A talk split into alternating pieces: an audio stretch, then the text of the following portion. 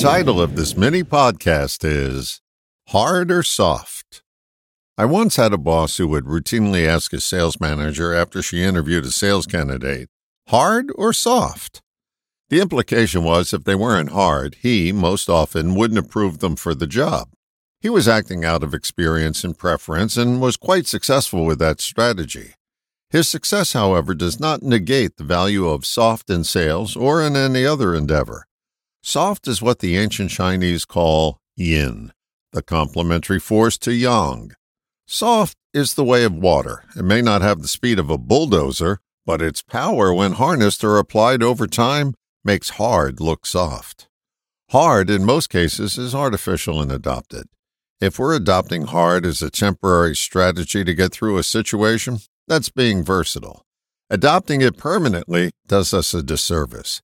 In my opinion, Many women in corporate America do themselves a disservice by adopting the hard traits of their male counterparts. They become like men and devalue their femininity and all the attributes that go along with being female. Reminds me of a story I've told before. I was interviewing for a radio job.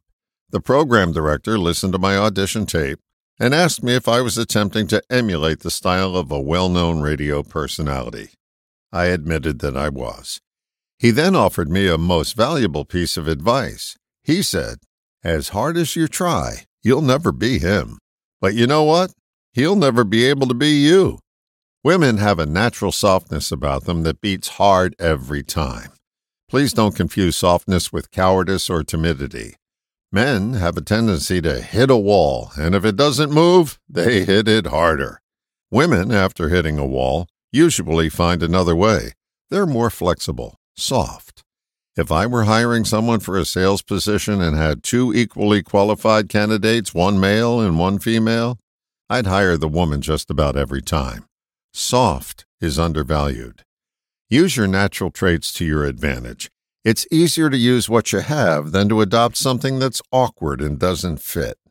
The basic suggestion of today's podcast is this hone your skills around your natural attributes and you'll not only enjoy more success, but you'll like yourself even more. All the best, John.